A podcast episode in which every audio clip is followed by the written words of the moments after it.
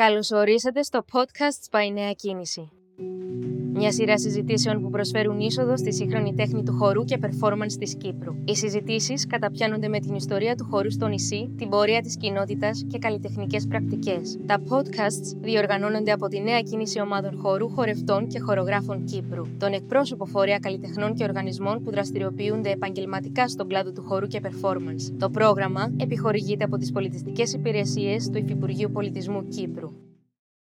Στο σημερινό podcast της Νέας Κίνησης θα μιλήσουμε για το δημόσιο χώρο και το site specific performance. Είμαι ο Πέτρος Κοναρής, αντιπρόεδρος της Νέας Κίνησης, performance artist και καλλιτεχνικός διευθυντής της στέγης χορού Λευκοσίας. Μαζί μας έχουμε δύο καλλιτέχνες που ασχοληθήκαν σε βάθος με αυτές τις θεματικές, την Έλενα Αντωνίου, Dance and Performance Artist, και τον Αντώνη Βολανάκη, εικαστικό και επίκορο καθηγητή του ΤΕΠΑΚ. Η Έλενα Αντωνίου δημιουργεί, χορογραφεί και ερμηνεύει δικά της έργα, επιμελείται την κίνηση και χορογραφεί σε θεατρικές παραστάσεις και από το 2021 συνεργάζεται ως performer με τη διεθνώς αναγνωρισμένη καλλιτέχνη Μαρία Χασάπη. Ο Αντώνης Βολανάκης είναι διεθνής οικαστικό καλλιτέχνης και η πρακτική του ερευνά συνυφάνιση μεταξύ ανθρώπινων σχέσεων και αισθητικής, ποιήσης και πολιτικής. Δημιουργεί εικαστικά έργα, χωρικές εγκαταστάσεις, performance, εκθέσεις και δράσεις στη δημόσια σφαίρα μαζί με κοινότητες.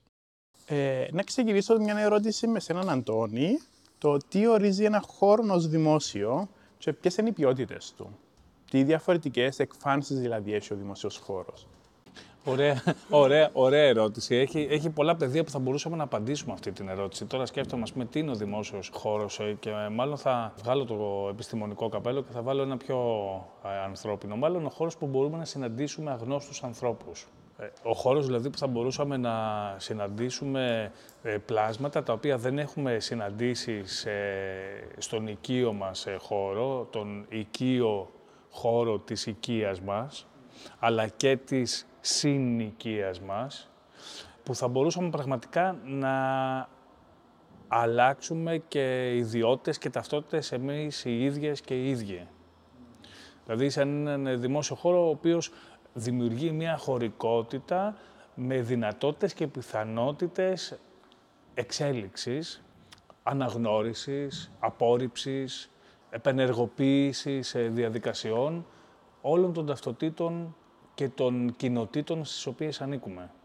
Και ένα άλλο κομμάτι, ας πούμε, το δημόσιος ε, χώρος, πώς γίνεται δημόσιος ε, χώρος που έρχεται μια κοινωνική λειτουργία πολλές ε, φορές να τον κάνει δημόσια σφαίρα.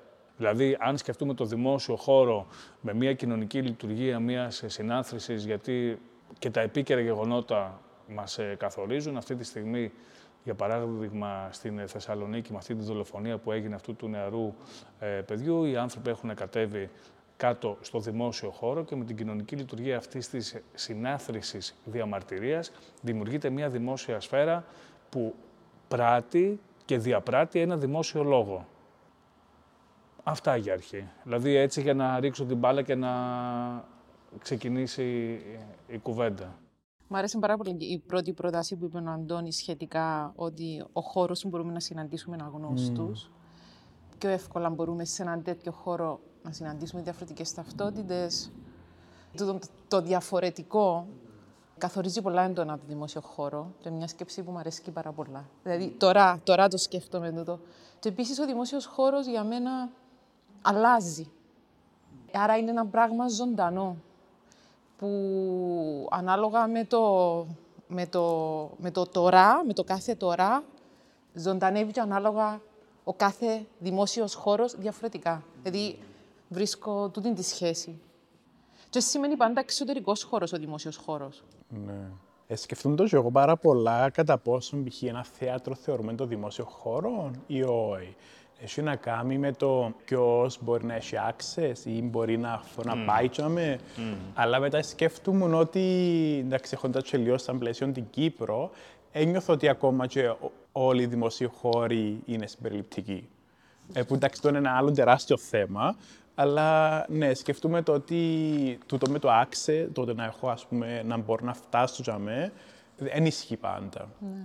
Έχει να κάνει και με την ε, αναδιανομή των προνομίων. Ναι. Δηλαδή η προσβασιμότητα που είτε μπορεί να είναι κινητική, είτε μπορεί να είναι πνευματική ή μορφωτική, έχει να κάνει πραγματικά αυτές, αυτές οι γκρι ζώνες μεταξύ οικίου ιδιωτικού και δημόσιου, που είναι ένας ημιδιωτικός ε, χώρος που χρειάζεται κάποια credentials, δηλαδή χρειάζεται να δείχνεις είτε ένα εισιτήριο, είτε κάποιες γνώσεις, είτε κάποια κατανόηση του εκάστοτε πλαισίου, αμέσως αρχίζει και γίνεται ένας ε, τόπος ο, ο οποίος ε, δεν είναι συμπεριληπτικός.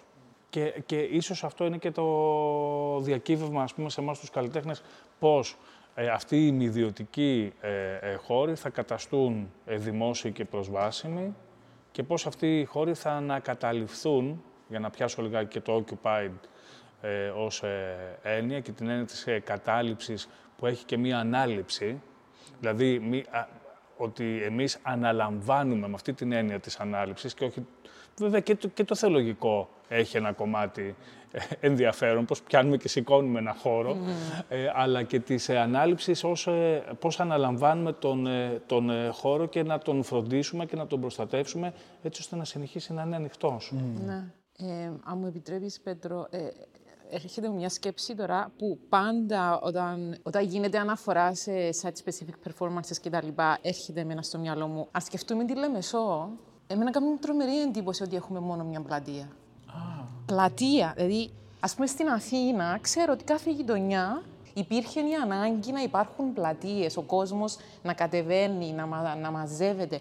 Στη Λεμεσό έχουμε μια πλατεία. Που τούτον κοινωνιολογικά εμένα λέει μου κάτι. Ναι, υπάρχει θάλασσα, ναι, υπάρχει ομόλος, αλλά σαν χώροι συγκέντρωσης, ελεύθερα να συγκεντρωνόμαστε, είναι σαν ότι ε, υπήρχε κάτι πάνω από την Κύπρο ότι δεν υπήρχαν πλατείες. Ναι, ναι, ναι ενδιαφέρον τούτο. Ναι, ναι, γιατί οι πλατείε είναι ο χώρος ενός συλλογικού σώματος. Ναι. Και, το, και είναι και ένας χώρος συνάθρησης, πιθανής διαμαρτυρίας και είναι ένας mm. χώρος που ε, μπορεί αυτό το συλλογικό σώμα να εξελιχθεί και να μεταλλαχθεί και να ανταλλάξει τι, πληροφορία. Δηλαδή, όταν συναντάμε ένα άγνωστο ε, σώμα, μπορούμε να ανταλλάξουμε πληροφορία και να μάθουμε η μία από τον άλλον και τα νάπαλιν, έτσι ώστε να αυξήσουμε επί της ουσίας το πνευματικό και γνωσιακό μας ε, κεφάλαιο. Πράγμα το οποίο είναι για για δυναμικές, ε, ε, ας πούμε, κανονιστικές επικίνδυνο. Mm. Το να αυξήσουμε τη γνώση μας. Ναι. Να αυξηθεί μέσω της περιέργειας, ας πούμε. Και της ανταλλαγής, του που έλεγε πριν. Και θέλω, μιας και φέρεις το τούτο, θέλω να, σε, να πάω λίγο στη δική σου πρακτική, Αντώνη, που νιώθω ότι μιλάς πολλά για την ιδέα της κοινότητας και πώς ένας χώρος δημιουργείται, σαν, γίνεται ένας χώρος οικειότητας, συνάντησης, φιλοξενίας, ε, και τον που είπες πριν της ανάκτησης ξανά του δημοσίου χώρου, λίγο reclaiming it. Και αν μπορείτε να μας μιλήσετε λίγο για, το, για τούτο στη δουλειά σου. Αυτό ξεκίνησε, όπως είπες και στην αρχή, από τα blind dates που το εφαλτήριο ήταν ότι έφερα κοντά διαφορετικά πεδία καλλιτεχνών να συνεργαστούν. Δηλαδή τα πρώτα ήταν ε, μεταξύ οικαστικών και συγγραφέων, οικαστικών και φιλοσόφων και μετά άρχισε αυτό να εξελίσσεται σε διαφορετικά παιδεία, performance artists και ε, θεωρητικών και μετά κάθε blind date άλλαζε και χώρο. Ε, οπότε ο δημόσιος χώρος ίσως ήταν ένα κομμάτι σε ένα project που έκανα στην Ιθάκη, που επί της ουσίας ξαναέπιασα μία παράδοση που είχαν σε αυτό το νησί να γράφουν ένα ραβασάκι με ρήμα, σαν ένα μικρό ποίημα και σαν νέα και το ρίχνανε κάτω από τις ε, πόρτες. Και αυτή η παραδοσιακή ας πούμε ε, τεχνική επικοινωνία ήταν το εφαλτήριο, το ξεκίνημα για να πω: Ωραία, δεν θα κάνω έκθεση, αλλά θα κάνω μια ζωντανή εγκατάσταση, ξαναπιάνοντας αυτό το νήμα που έφερα 7 ποιητές από την Ελλάδα, 7 ποιητές από την Αμερική. Τους έκανα ένα blind date μεταξύ τους και μετά ένα blind date με όλους τους κατοίκους του νησιού, όπου πάνω από 1500 άτομα ξαναγράψαν ποίηση και μοιραστήκαμε ε, ποίηση με μία αναφορά σε αυτό που λέει και ο Χάιντεγκερ ότι ποιητικά κατοικεί ο άνθρωπος σε αυτόν τον κόσμο, ψάχνοντας αυτή, αυτές τις ε, στιγμές ε, της ε, πύκνωσης και της αφαίρεσης που έχουμε στο λόγο, γιατί τώρα μιλάμε ε, κατανοητικά για να επικοινωνήσουμε και αν μιλάγαμε ποιητικά με αφαίρεση ή με ε, πύκνωση, ίσως να βγάζαμε πολλά περισσότερα νοήματα. Οπότε πάντοτε δουλεύοντας ε, για την ε, ε, κοινότητα, έχοντας ανθρωπολογικά και κοινωνικά εργαλεία πολλές ε, φορές, υπάρχουν κάποιοι άνθρωποι κλειδιά που έχουν τη γνώση της κοινότητας και είναι σύμμαχοι επί της ουσίας γιατί στα περισσότερα project που κάνω με καλή κοινότητα για να δουλέψω μαζί τους. Η, η διαδικασία είναι καταρχήν με μια παραδοχή ότι ένα καλλιτεχνικό ε, σύστημα, ας πούμε, δουλεύει για την κοινότητα, με την κοινότητα, από την κοινότητα. Δηλαδή, έχοντας ενεργό ακρόαση. Και πώς γίνεται αυτή η ενεργός ακρόαση να γίνει και βαθιά ακρόαση, δηλαδή το active listening να γίνει deep listening, είναι μια άλλη ε, διαδικασία περνώντας χρόνο. Γι' αυτό και όλες οι κοινότητες θέλουν χρόνο να χαϊδέψει και να μυριστεί κανείς τη σωματικότητα της εκάστοτε ε, κοινότητας για να μπορεί να γίνει και μια σωστή υποστήριξη στο αφήγημα της κοινότητας. Δηλαδή, πάντοτε δεν πάω να, να κουμπίσω ένα άλλο αφήγημα, προσπαθώ να αναδείξω τα αφηγήματα που ήδη υπάρχουν και που η ίδια η κοινότητα θέλει να, να αναδείξει.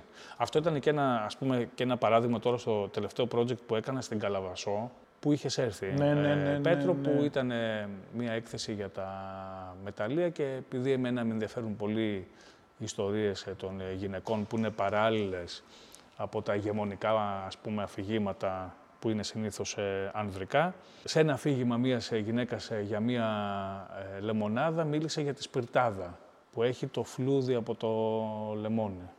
Και αυτό ήταν μια μεταφορά για να πει μια άλλη παράλληλη ιστορία των γυναικών σε αυτό το ε, χωριό. Τέτοιες μικρές, ε, μι- μικρές ανθρώπινες ε, ποιητικές στιγμές ε, ψάχνω στην κοινότητα, που μετά αυτές μπορούν να μεταφραστούν ε, εικαστικά σε έργα τέχνης, σε, σε απλές καταγραφές με φωτογραφία και βίντεο. Δηλαδή, αυτά τα έργα δεν είναι object, δεν είναι αντικείμενα ε, στο τέλος, αλλά είναι μια διαδικασία.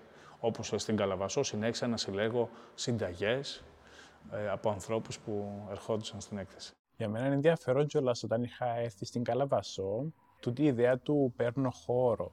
Νομίζω ότι έχει να κάνει πάρα πολλά με, και με τούτο που λέει, πως με κάποιον τρόπο θα αποδίνεις χώρο, αλλά με κάποιον τρόπο γίνεται ένα πλαίσιο για να πάρουν χώρο κάποια άλλα άτομα. Και έκαμε με και εμένα να σκεφτώ πώς συνδέομαι εγώ με τούτον και τι που, ε, ποια είναι η απόσταση που πρέπει να πάρω. Α πούμε, π.χ. μπορώ να γράψω κι εγώ συνταγή ή όχι. Και έβαλε με να σκεφτώ τούτη τη σχέση με, και στην, γυ- ε, στο hierarchy που είπε πριν, που νιώθω ότι βάλεις έτσι με έναν πάρα πολύ subtle τρόπο ε, μιλάς για τούντες σχέσεις. Και με, ένα, με μια πολύ φροντίδα επίσης, που τουλάχιστον εγώ απολαμβάνω πολλά. Ελένα. ναι, ήταν να θέλω να μας μιλήσεις λίγο και εσύ για το In Situ που παρουσίασες και στο καλοκαιρινό φεστιβάλ το 17. Μμμ, Ναι, 17. Το 17. Το In situ. Ε, πριν πω για το In situ, θέλω να πω το καλοκαιρινό φεστιβάλ. Το καλοκαιρινό φεστιβάλ είναι από τα πιο αγαπημένα πράγματα που συμβαίνουν. Είναι πολύ αγαπημένο μου φεστιβάλ. Ίσως είναι το πιο αγαπημένο μου. Το επίσης το καλοκαιρινό φεστιβάλ έδωσε μου ευκαιρίες εμ, αρκετά από τα έργα που καταλήξαν σε θέατρο, η ιδέα είχε ξεκινήσει που, το, κα- που έργα που ε- έγιναν στο καλοκαιρινό φεστιβάλ. Ε, το, η εμπειρία του καλοκαιρινού φεστιβάλ ακόμα υπάρχει σαν εργαλείο στα πράγματα που συνεχίζω να κάνω. Λοιπόν, το In Situ είναι ένα έργο που έγινε αμέσως την επόμενη χρονιά ε, μετά την εμπειρία του Durational Performance, που τούτον έγινε στην Αθήνα το 2016 με το Marina Abramovic Institute και το Νέον, που ήταν η πρώτη φορά που είχα την ευκαιρία να δοκιμάσω τι σημαίνει Durational Performance. Τούτη ευκαιρία, επειδή εγώ ακριβώς που πριν η έρευνα που έκαμνα ήταν επικεντρωμένη στα όρια, στα σωματικά, συναισθηματικά κτλ. Άρα, με τούτον το έργο στο, στο Μουσείο Μπενάκη, ε, είχα την ευκαιρία να το δοκιμάσω full. Οχτάωρο, δεκάωρο, τι σημαίνει να φτάσεις σε τούτη την κατάσταση. Άρα υπήρχε μεγάλη καταγραφή εμπειριών και τα εργαλεία αρχίσαν σιγά σιγά να βγαίνουν προς τα έξω. Δηλαδή, μ, είχα το χρόνο να επιλέξω πώς θέλω εγώ να συνεχίσω. Το In Situ νομίζω ήταν η πρώτη χρονιά που έβαλε το καλοκαιρινό φεστιβάλ Durational Performance. Ήταν το πρώτο durational έργο που έγινε. Ήταν, ε, ήταν long duration, όχι, Ναι. όχι μόνο duration, Ναι, ήταν ναι, long long, duration. ήταν long, ήταν long Ε, ναι, duration. που είναι η κατηγορία living on site. Ακριβώς, Ναι. ακριβώς. Ε, ε, χάρηκα πάρα πολλά όταν είδα τούτη την επιλογή, ε, το ότι είχα τούτον το, την ευκαιρία. Λοιπόν, το In Situ έχει πάρα πολλή ιστορία, όχι μόνο το έργο σαν έργο, αλλά ακριβώς επειδή ήταν η διαδικασία. Επιλέγω λοιπόν το Αρχαιολογικό Μουσείο της Λεμεσού, που είναι μια, ένα κτίριο πανέμορφο, με σημαντικά εκθέματα, αλλά μπαίνεις μέσα και νιώθεις την αίσθηση της εγκατάλειψης. Ότι ξεχασμένο, ότι ενώ στο κέντρο της πόλης δεν έχει επισκέπτες. Όλη τούτη η ενέργεια που κουβαλούσε. Άρα ήταν πολύ σημαντική η διαδικασία να εξηγήσω τι θέλω να κάνω, με ποιους ανθρώπους μίλησα, η γραφειοκρατία. Και επίσης, Αντώνη, ε, τα μουσεία στην Κύπρο, ειδικά στη Λέμεσο, είναι κλειστά τα Σαββατοκυριακά. Άρα, αν εγώ θέλω να επισκεφτώ το μουσείο, δουλεύουν σε ώρες δημόσιας υπηρεσίας, 8 με 3. Δύσκολο να, κάποιος που δουλεύει να επισκεφτεί το μουσείο. Το σημαντικό για μένα ήταν ότι ζητήσαμε και νοικιάσαμε το χώρο για να ανοίξει το μουσείο το Σάββατο. Άρα ήταν, ήταν μέρο του έργου το ότι άνοιξε το μουσείο το Σάββατο. Και ήρθε ο κόσμος να δει το έργο το Σάββατο. Ε, βέβαια. Άρα, ένα κομμάτι της διαδικασίας πάρα πολύ σημαντικό για μένα είναι τούτο. Ότι ε, προσπαθήσαμε λίγο να σπάσουμε τι σημαίνει κλειστό το μουσείο το Σάββατο. Θα το ανοίξουμε. Να πληρώσουμε, θα το ανοίξουμε. Έναν τούτο. Τώρα το έργο είχε να κάνει πολλά με τη σχέση του θεατή επισκέπτη με το έργο έκθεμα. Και έκανα πάρα πολύ έρευνα σε μουσεία στο εξωτερικό, πώς ένας θεατής βλέπει το έκθεμα, ένας επισκέπτης βλέπει το έκθεμα, και εγώ ήμουν ένα, έναν άλλο σύνολο, έναν άλλον επίπεδο, που έβλεπα τούτη τη σχέση, πώς, και τούτον τον δυναμικό χώρο που εμ, υπήρχε ανάμεσα στο έκθεμα και στο θεατή. Άρα ήταν κάπως η έναρξη της ιδέας. Και τούτη σχέση και το πώς ότι και το ίδιο το έκθεμα, αφού είναι ένας άνθρωπος και ζωντανό τούτο το έκθεμα, μπορεί τούτη δυναμική σχέση να μπει σε μια κατάσταση όπως με παρατηρείς, μπορώ να σε παρατηρήσω. Κάπως έτσι ξεκίνησε η ιδέα. Και είχε πολλά στάδια το in situ, γιατί μπήκα στο μουσείο και εγώ σαν επισκέπτης, γιατί τις πρώτες μέρες ήταν οι πρώτες δύο, ε, οι πρώτες, δηλαδή το πρώτο δεκα, το δεκάωρο ήμουν κυρίως σαν επισκέπτης. Ε, έμαθα το μουσείο, ήξερα ακριβώς τι ήταν τα εκθέματα και επίσης αν έρχεται ένας θεατής, έβλεπε με μένα να δημιουργώ τη σχέση με τούτο το έκθεμα. Και σταδιακά έγινα εγώ έκθεμα. Υπήρχε ένα μικρό βάθρο, στημένο σε ένα συγκεκριμένο σημείο στο μουσείο, που πλέον όταν ήμουν έτοιμη, ανέβηκα σε τούτο το βάθρο και μετά δεν ξανακατέβηκα. Άρα υπήρχε το ζωντανό έκθεμα μέσα, στο, ε, μέσα σε τούτο το χώρο. Ε, ταξίδεψε πάρα πολλά το in situ. Αν θυμάμαι καλά, γιατί ψάχνα το, το πρωί, ναι, συμπλήρωσε 129 ώρες. 129 ώρες. Ξεκίνησε από το Αρχαιολογικό Μουσείο της Λεμεσού, μετά ε, στο Κυπριακό Μουσείο στη Λευκοσία, μετά έγινε στο Βερολίνο, στο Newest Museum, έγινε στο Αρχαιολογικό Μουσείο του Πειραιά, στα πλαίσια του Φεστιβάλ Αθηνών. Και επίσης έκανα και μια άλλη προσέγγιση πάνω στη σκηνή του Ριάλτο. Ε, αρέσει μου το, πάρα πολλά το που είπες πως με κάποιον τρόπο το performance άλλαξε ή ξέρω εγώ παίζει λίγο με τις δομές. Και το πώς, ας πούμε, ήταν πολύ σημαντικό πράγμα ήταν ότι ανοίχτηκε το θέατρο. Και για μένα έχει να κάνει κάτι πάρα πολλά. Και πάλι τούτο που λέει περί με το δημόσιο χώρο, και taking space ή activating the space. Και activating the people, ε, ξέρω εγώ, γύρω μου το χώρο. Που για μένα έχει κάτι ε, πολλά ενδιαφέρον. Θυμούμαι ότι ήταν, ήταν, είχα κάνει και εγώ ένα performance στο καλοκαιρινό μπαλέ που ήταν, ήταν στην παραλία και έκαμε έναν κάστρο και έβαλα επάνω ένα, μια ε, σημαία ε, rainbow. Και ήρθε ένας παπάς και θύμωσε μου, γιατί δεν μπορεί το μωρό να θεωρεί το πράγμα. Και ήταν τούτη η σχέση το πώς ε, πώς με κάποιον τρόπο ενεργοποιείς τον κόσμο. Ξέρω, μέσα από το, το performativity, που έχει για μένα ένα ενδιαφέρον, γιατί ε, σαν να είσαι εσύ, δεν είσαι εσύ, ε, είσαι ένας ρόλος, αλλά και όχι, αλλά και έχει κάτι πολύ ενδιαφέρον και πώς με κάποιον τρόπο η τέχνη ή το performance βάλεις σε μια άλλη, σε έναν πλαίσιο ενδυνάμωσης να πω, ε, έτσι, έχεις μια, μια άλλη, ξέρω, έναν κόσμο πίσω σου Ναι. που φέρνει το performance, να μπορείς να διεκδικήσεις, πρα- να, διεκδικήσεις, να, να αλλάξεις, να μοιραστείς, να... Ναι, ο- και ό,τι και σημαίνει τούτο. Και για μένα έχει κάτι πολλά ενδιαφέρον τούτο. Ε, θέλω να φέρω μέσα και το landscape, που για μένα, ενώ είναι πολλά διαφορετικά θεματικά τα έργα, έχουν πολλά κοινά. Γιατί ας πούμε π.χ. το βάθρο έγινε πλατφόρμα που ήταν πας στις θέσεις, ε, παίζεις πάλι με τον, τον gays και έχει τούτον το πάλι παίρνω χώρο. Δεν ξέρω αν το είδες εσύ Αντώνη το, Το είδα έργο. και ήταν ε, πραγματικά έτσι μια εμπειρία και μια performance ε, που σε αφήνει άφωνο. Νομίζω πως είναι από τις πιο συγκλονιστικές ε, επιτελέσεις που έχω δει στη ζωή μου, πραγματικά. Ευχαριστώ. Ε, Τραπήκες λίγο. Ναι. ναι, εντάξει, όχι, το landscape ακόμα μου προκαλεί. Ναι. Θε- ε, ακόμα δεν έχω. ε, ε, δεν είναι ώρα. Ε, ε, ε, δεν μπορώ ακόμα να πάρω απόσταση και επειδή ακόμα Ναι, θα ναι, γίνει, ναι. θα ξανα. Ε, άρα είμαι πολλά μέσα στο landscape.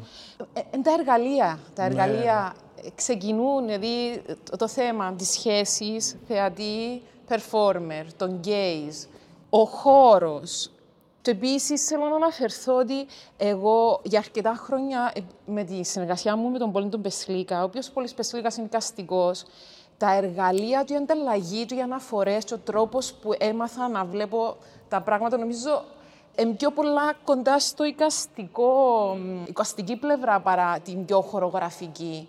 Άρα, οφείλω πολλά στον Πόλη, και επειδή με τον Πόλη έκαναμε αρκετά έργα στο καλοκαιρινό φεστιβάλ, ο τρόπος που βλέπουν οι καστικοί το χώρο, είναι πολλά διαφορετικός. Και α- αφορά με. Ε, ε, έκατσα και δούλεψα πάνω σε τούτο και ε, ε, θεωρώ το πολλά σημαντικό εργαλείο στη δουλειά μου.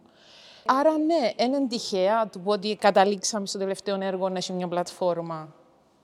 Για- Γιατί τα τελευταία ε, τρία έργα που έγιναν σε θεατρικό χώρο ήταν και τα τρία έργα, ο θεατρικός χώρος σε μια τεράστια εγκατάσταση. Που πάλι, πάλι υπάρχει μια εξέλιξη σε αυτά τα έργα για να φτάσουμε στο landscape που Γι' αυτό είπα και πριν ότι ο δημόσιος χώρος δεν σημαίνει πάντα εξωτερι... να είναι εξωτερικός χώρος, γιατί εμένα η πλατεία του θεάτρου κάτι συμβολίζει. Και επίσης η πλατεία μέσα σε ένα θέατρο τέτοιας αισθητικής, ιταλική σκηνή, που αν πάμε πίσω, το ότι ποια άτομα πήγαιναν στο θέατρο, ποια α- άτομα είχαν πρόσβαση να μπουν να δουν μια θεατρική παράσταση. Ε, το κοινωνικά πλέον. Άρα το ότι στείλεις μια πλατφόρμα πάνω σε καθίσματα, ε, ο, ο, συ- ο συμβολισμός Ναι, ναι. ε, τζάμε. Θεωρείς ότι η, ε, ας πούμε θα έλεγες ότι το landscape είναι ένα site-specific performance ή θα το διούσες του το ή ταυτότητα; Δεν το σκέφτηκα. να Ε, απαντήσω εγώ. Ναι, βέβαια. βέβαια. Έτσι για να παίξουμε λίγο Ναι. αλληλοδιδακτικά. Αχα. Νομίζω πως ε, αρκετά project ξεκινάνε ως site specific και μετά αρχίζουν και περπατάνε μόνα τους. Δηλαδή, ε, αυτό ακριβώς που είπε η Έλενα τώρα και για το auditorium του Rialto, το οποίο έχει αυτές τις ε, πόρτες και τα παραθυρόφυλλα που είναι σαν να είσαι σε μία πλατεία, σαν να είσαι σε έναν εξωτερικό χώρο και το κάτωπτρο της μπούκας του θεάτρου που αντικατοπτρίζει το auditorium της σκηνή και η σκηνή το auditorium και την πλατεία, θεωρώ ότι ως εκκίνηση ήταν site specific και μετά αποδέχθηκε και το ίδιο το έργο βάζοντας την performer, Έλενα, το χώρο, τη σύνδεση και τη διασύνδεση με το κοινό να μπορεί να μεγαλώσει και να πάει και σε άλλους ε, ε, ε, χώρους κρατώντας αυτή την ε, δυναμική επί της ουσίας της ε, μιας ε, πλατφόρμας η οποία έχει προσγειωθεί πάνω στις θέσεις ε, των ε, θεατών. Αυτή η προσγείωση, τώρα. Είναι μια λέξη που τελευταία λιγάκι την ε, χαϊδεύω, ε, έχει να κάνει και με την ε, δουλειά σου, Έλενα. Δηλαδή, πώς ε, φεύγουμε από το ρόλο του καλλιτέχνη και γινόμαστε ε, έκθεμα. Όταν έλεγες τώρα για αυτό το στο Αρχαιολογικό Μουσείο που και εγώ το έχω αγαπήσει πάρα πολύ εδώ πέρα στη Λεμεσό. Μπαίνεις και είναι ε, σαν να είναι μια χρονοκάψουλα και από τον τρόπο που είναι τα εκθέματα, στις προθήκες, Ναι. ε, τα πατώματα, οι άνθρωποι. Είναι όλο σαν να είναι μια χρονοκάψουλα και είναι συγκινητικό. Ε, έχω κάνει κι εγώ μια γκερίλα performance ε, στο MET στην ε, Αμερική, στη Νέα Υόρκη, που εκεί έκανα ένα μνημόσυνο της Ελλάδας μέσα στα αρχαία ελληνικά ε, εκθέματα, χωρίς να δηλώσω κάτι. Ε, που και εκεί, και εκεί είναι ένα, μια, μια άλλη ιστορία. Πώς γινόμαστε μέρος της ιστορίας, πρέπει να το δηλώσουμε ότι γινόμαστε μέρος της ιστορίας. Ή ήδη είμαστε μέρος της ιστορίας και χρειάζεται μία αποδοχή και μία τριβή με αυτό που εκτίθεται εντός εισαγωγικών, γιατί είμαστε και ε, audio. Ναι. Νιώθω δηλαδή ότι αυτό το έργο σου ε, πραγματικά ξεκινά να διερευνά τις σχέσεις του δημόσιου σώματός σου. Ναι. Ο, ο, ο δημόσιος χώρος εκεί πέρα αρχίζει και μιλάει για ένα δημόσιο σώμα και αυτό το σώμα μετά γίνεται δικό μας. Πάλι βάζω θεολογικά, έτσι. Υπάρχει πολύ θεολογικό ε, περικείμενο στο έργο, ε, αυτό που έχεις κάνει, Έλενα. Και για το ότι γίνεται αντικατάσταση έμφυλης ταυτότητας, σε αυτό το σώμα που μοιραζόμαστε ε, και πολλά, αλλά νομίζω πως ε, να μην σας κουράσω ε, αρκετά. Όσοι και όσες δεν το έχετε δει, να πάτε να το δείτε. σε όποια πόλη και αν παίζετε στην Ευρώπη. Για μένα έφερε και κάτι ενδιαφέρον, ε, Αντώνη, που ε, μιλούσες ότι ξέρω, ότι για το έργο μου είχε δημιουργηθεί και στο, για- στο Rialto, για το Rialto. Και ήταν ένα, το- ένας όρι- ε, όρος που έφερε η Ελεάνα Αλεξάνδρου πολλές φορές στο site specific, όχι για το συγκεκριμένο έργο, και το site generic. Ε, πώς, ας πούμε, π.χ. δημιουργώ έναν έργο για το συγκεκριμένο χώρο, για τη συγκεκριμένη παραλία, που έχει τούν την ιστορία ή τούν τα συγκεκριμένα πράγματα, ή ότι δημιουργώ έναν έργο για μια παραλία ε, που μπορεί να λειτουργήσει και στην παραλία, π.χ. ας πούμε, στο θαλασσάκι, και στον Κότ, και σε, ξέρω εγώ, στο ε, Λάρα. Και έχει έναν ενδιαφέρον το πώς αντιλαμβάνω, πώς, πώς χρησιμοποιούμε τον χώρο και τι ρόλο παίζει ο, χ- ο χώρος στο performance και στη δημιουργία. Ε, Αυτό ε, ε, είναι πολύ ωραίο που λες, ε, Πέτρο. Νομίζω πως ε, αξίζει να σκεφτούμε όταν αναφερόμαστε στο έργο, σε ποια χρονική του στιγμή αναφερόμαστε. Δηλαδή, το λέμε τώρα εμείς που είμαστε στη χρονικότητα των δημιουργών που είναι πριν την κοινωνία με το κοινό. Κάθε θεατής είναι ένα άλλο έργο. Οπότε όταν το έργο το σκεφτόμαστε από τη χρονικότητα που ήδη έχει γίνει η κοινωνία του έργου με το ε, ε, κοινό, δεν είναι δικό μας πια το έργο. Οπότε εκεί υπάρχει και το body specific. Γιατί ε, ο κάθε ένας και κάθε μια μας και το καθένα μας ως ε, θεατές ε, αντιδρά και με μία ε, τοποειδική σωματικότητα. Δηλαδή ένα site-specific ε, embodiment μέσα στην πρόσληψη του εκάστοτε έργου. Και αυτό είναι κάτι που προσπαθούμε λιγάκι να το σκεφτούμε και τις τελευταίες ε, δεκαετίες, βάζω και εγώ τον εαυτό μου μέσα, αλλά είναι μέσα στο, στην ε, βιβλιογραφία σε σχέση με το πώς πραγματικά ότι το έργο δεν είναι του δημιουργού. Ναι, για μένα έχει ένα ενδιαφέρον κιόλας ότι ο δημόσιος χώρος, πέραν που ξέρω εγώ, χώρο, χώρο, φέρνει και όντως ε, μη υποψιασμένα άτομα. Που νιώθω ότι ε, ε, έχει κάτι ενδιαφέρον. Τύπου κοινότητες ή άτομα που δεν ξέρουν ότι γίνεται ένα performance ή ότι θα γίνεται ένα performance, αλλά βλέπουν το. Και έχει, που φέρνει και έναν άλλο ρίσκο. Ε, η άλλη, και μια άλλη ε, αλληλεπίδραση με τον κόσμο που βρίσκω πολλά ενδιαφέρον. Και πώς τη χειρίζομαστε; Ε, ή δεν ξέρω αν θέλετε να μοιράσετε κάποιες εμπειρίες που είχατε εσείς, αντίστοιχες, ή με άτομα που έτσι έχουν συνέτει, όχι κόντρα να πω, αλλά ναι, έρχονται με διαφορετική, που διαφ, έρχονται που δια, κάτι που διαφορετικό, που δεν είναι έτοιμοι να δουν το performance. Ε, πώς χειριζόμαστε κάτι έτσι. Ε, εμένα αυτό το στοιχείο είναι από τα αγαπημένα μου γιατί προκαλεί μια εγρήγορση. Δηλαδή, ο performer πρέπει να είναι έτοιμος, στη- δηλαδή τι συμβαίνει στη στιγμή. Ε, ε, δεν μπορεί να σκέφτεται ούτε ότι έχω να κάνω μετά, ούτε ότι έκανα πριν. Ε, ε, που σημαίνει μια ανοιχτοσύνη και μια ετοιμότητα ότι τούτο που κάνω γίνεται τώρα, άρα ξέρω τι συμβαίνει γύρω μου, ξέρω ποιος με βλέπει. Ένα στοιχείο που, επειδή, επειδή ακριβώς έχει το στοιχείο του here and now, άρα αμέσως κάνει το ζωντανό. Ότι, ε, νομίζω ότι σε ένα σπα- site-specific έργο δεν μπορώ να, ε, ε, εν μπορώ να φανταστώ εγώ να... Α, τώρα πρέπει να συγκεντρωθώ στο έργο. Όχι, το έργο αφού πρέπει να, να ανοίξει και να...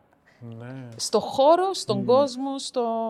για να μπορείς να δεχτείς είτε, οτιδήποτε ευχάριστο, οτιδήποτε Ναι, ναι, δυσάρεστο ναι, μπορεί, ναι. Να, σ- ε, μπορεί να συμβεί. Που μπορεί να μην είναι απαραίτητα ευχάριστο ή δυσάρεστο, Ναι. μπορεί να είναι τύπο αναπάντεχο. ενώ έχει κάτι. ναι, ναι, ναι. ναι, ναι, ναι, ναι, ναι, ναι. Ναι. Νομίζω πως ε, ακριβώς αυτό που λες Έλληνα θα υπογραμμίσω και εγώ. Νομίζω ότι οι αναπάντεχοι, κάθετος άγνωστοι, είναι και οι πιο ουσιαστικοί θεατές σε μια τέτοια. Δηλαδή είναι οι αληθινοί ε, θεατές, είναι για αυτούς και για αυτές που το κάνουμε. Ε, εκεί είναι η βαθιά ε, πρόσκληση, υπόκληση, ας πούμε, στην πραγματικότητα του εδώ και τώρα. Αν υπάρχει ένα design, ας πούμε, το οποίο μας λέει το κάνουμε αυτό για να φαντασιωθούμε έναν κόσμο αλλιώς, αυτός ο κόσμος αλλιώς που πραγματώνεται είναι από, αυτούς τους, ε, από αυτές τις αναπάντεχες ε, συναντήσεις. Και σκέφτομαι τώρα ότι ειδικά στο δημόσιο χώρο που εμπλέκονται έννοιες όπως η περιπλάνηση, η εκτροπή, αν το πιάσουμε από τους ε, καταστασιακούς, ε, όπου η περιπλάνηση έχει άσκοπη ε, ε, διαδικασία και η εκτροπή είναι μία εκτροπή με πρόθεση, τότε και η εκτροπή ε, ενός ε, καλλιτέχνη μπορεί να μπει και μέσα σε ένα πλαίσιο που θα λέγαμε, ας πούμε, στις παραστατικές τέχνες του αυτοσχεδιασμού που ε, αρχίζουμε με εργαλεία που ο αυτοσχεδιασμός υπάρχει και στις εικαστικές ε, τέχνες, ας πούμε, και το σχεδιάζω. Ε, έχει να κάνει με το σχεδιάζω, σκοπεύω να κάνω και το κάνω όμως εκείνη τη στιγμή ταυτόχρονα γιατί ανταποκρίνομαι σε αυτό που έχω μπροστά μου. Οπότε ε, αυτές οι αλλεπάλληλες ε, χρονικότητες είναι και αυτές που φέρνουν την πολλαπλότητα μιας κάποιας αλήθειας με αυτούς τους ανθρώπους που δεν τους περιμένουμε. Είναι αυτό το ε, που περιμένεις, ε, έχεις και ένα δώρο στο χριστουγεννιάτικο δέντρο για τον άγνωστο ή έχεις ε, παρα, ετοιμάσει παραπάνω φαγητό; Ε, και για μένα, να προσθέσω και κάτι πας σε τούτο, για μένα δημιουργούνται τούτα επίπεδα, να τα πω.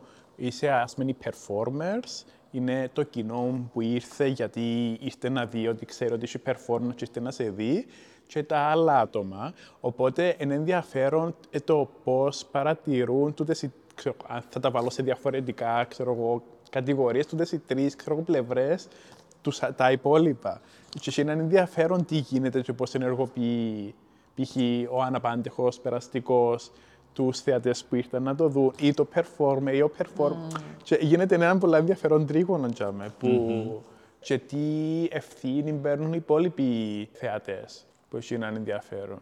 Αυτό που λες ε, τώρα είναι και ένα εργαλείο και ένα σύστημα του αόρατου θεάτρου, το οποίο έχει να κάνει ένα social engaged, ε, ένα, ένα θέατρο με κοινωνικό πρόσημο που δεν υπάρχει καμία ε, ανακοίνωση, τίθενται σε δημόσιο χώρο κοινωνικά ε, θέματα που γίνονται διάφορες ε, πυρκαγιές και πυροσβέσεις.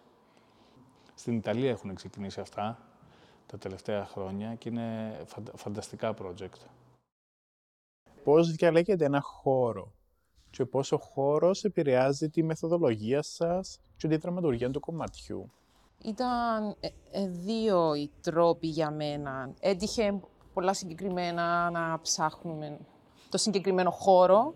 Ας πούμε, ε, ήθελα να γίνει στο δημοτικό σχολείο. Άρα, στο κέντρο της πόλης, ποιο δημοτικό σχολείο έχουμε, τι σημαίνει εκείνο το δημοτικό σχολείο.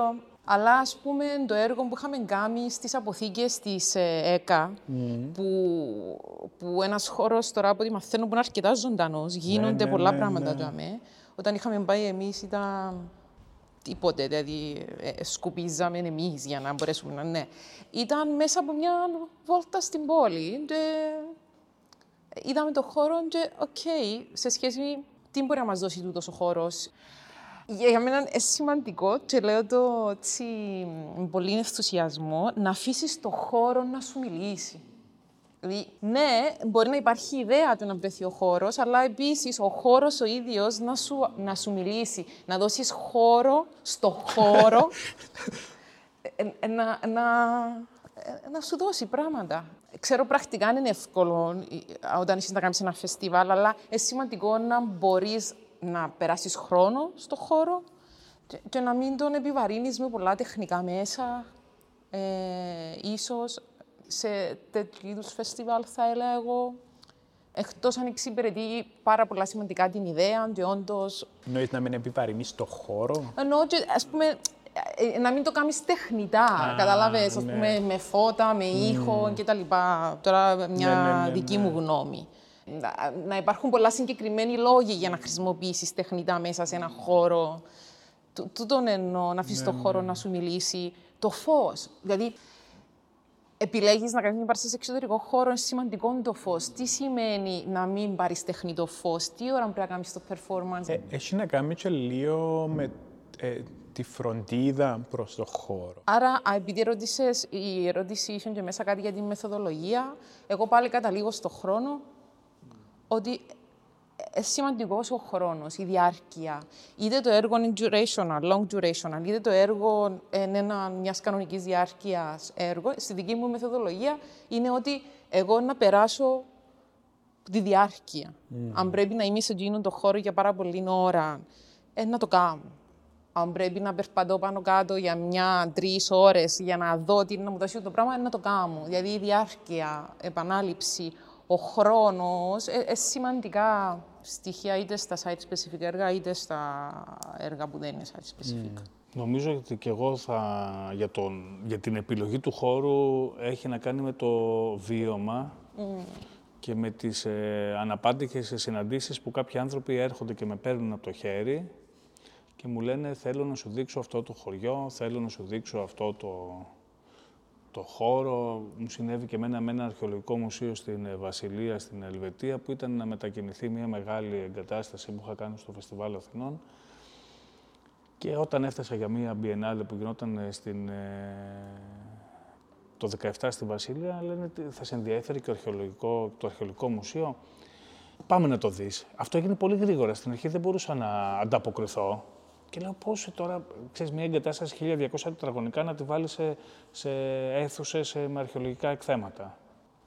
Και είναι πραγματικά μερικές φορές που ο χώρος ε, ο ίδιος με τους ανθρώπους και οι άνθρωποι που κάνουν τις διασυνδέσεις και μπορούν να φαντασιωθούν ότι κάτι άλλο μπορεί να συμβεί, είναι πολλές φορές αυτό που έχει συμβεί στη δική μου ε, πρακτική. Δηλαδή, εμένα ο χώρος με τους ανθρώπους του με καλεί. Δεν ψάχνω ε, ε, ε χώρο ε, έρχεται και με βρίσκει. Είναι ενδιαφέρον τούτο που λέτε, γιατί αισθανά και κάνει το χώρο σαν έναν άλλο performer, που όντως ε, έχει, έχει ζωή και έχει ας πούμε ψυχή, ενώ και ότι εν το πώς με κάποιον τρόπο ε, η σχέση performer δημιουργού ή των υπόλοιπων συντελεστών με το χώρο, ε, τούτο που είπες νομίζω και πριν ότι είναι ζωντανός mm. και ότι ναι, έχει κάτι πολύ ωραίο τούτο. Τώρα είναι μία έκθεση στην ε, Αθήνα στο Δρομοκαΐτιο, το μεγαλύτερο ψυχιατρικό νοσοκομείο. Και αυτό το δουλεύουμε τώρα 1,5 χρόνο και με παίρνει ο Δημήτρης ο Τρίκας, ο επιμελητής, και μου λέει θέλω να είσαι σε αυτή την έκθεση. Μου λέει πάμε αύριο. Λέω πάμε. ε, ε, εγώ νιώθω ότι κατοικώ σε αυτόν τον ε, τόπο όλους τους τελευταίους mm. μήνες. Γιατί πήγα, ξαναπήγα, ξαναπήγα, τον σχεδίασα, τον φωτογράφησα, τον μύρισα, τον χάιδεψα, ε, φαντασιώθηκα ο, τις πολλαπλές δυνατότητες για την εγκατάσταση εκεί πέρα.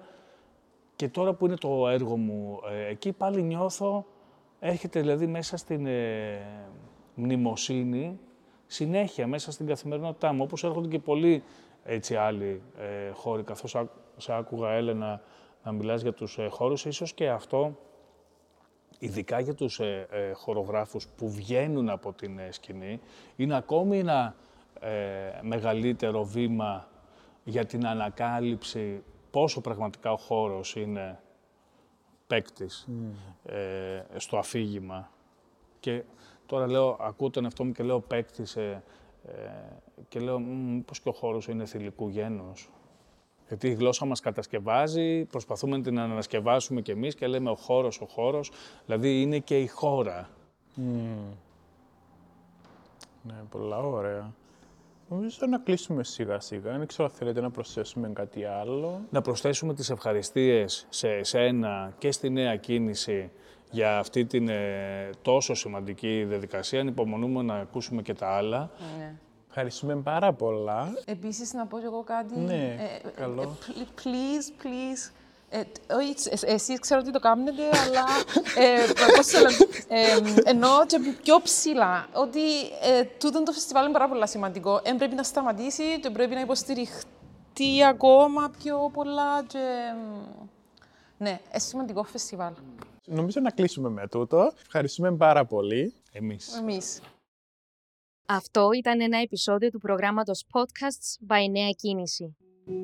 Μια σειρά συζητήσεων που προσφέρουν είσοδο στη σύγχρονη τέχνη του χορού και performance της Κύπρου. Οι συζητήσεις καταπιάνονται με την ιστορία του χορού στο νησί, την πορεία της κοινότητας και καλλιτεχνικές πρακτικές. Τα podcasts διοργανώνονται από τη Νέα Κίνηση Ομάδων Χορού, Χορευτών και Χορογράφων Κύπρου, τον εκπρόσωπο φορέα καλλιτεχνών και οργανισμών που δραστηριοποιούνται επαγγελματικά στον κλάδο του χορού και performance. Το πρόγραμμα επιχορηγείται από τις πολιτιστικές υπηρεσίες του Υφυπουργείου Πολιτισμού Κύπρου. Για περισσότερες πληροφορίες για τον οργανισμό μπορείτε να επισκεφτείτε την ιστοσελίδα μας νεακίνηση.com ή να μας ακολουθήσετε στο Νέα Κίνηση Cyprus σε Instagram και Facebook.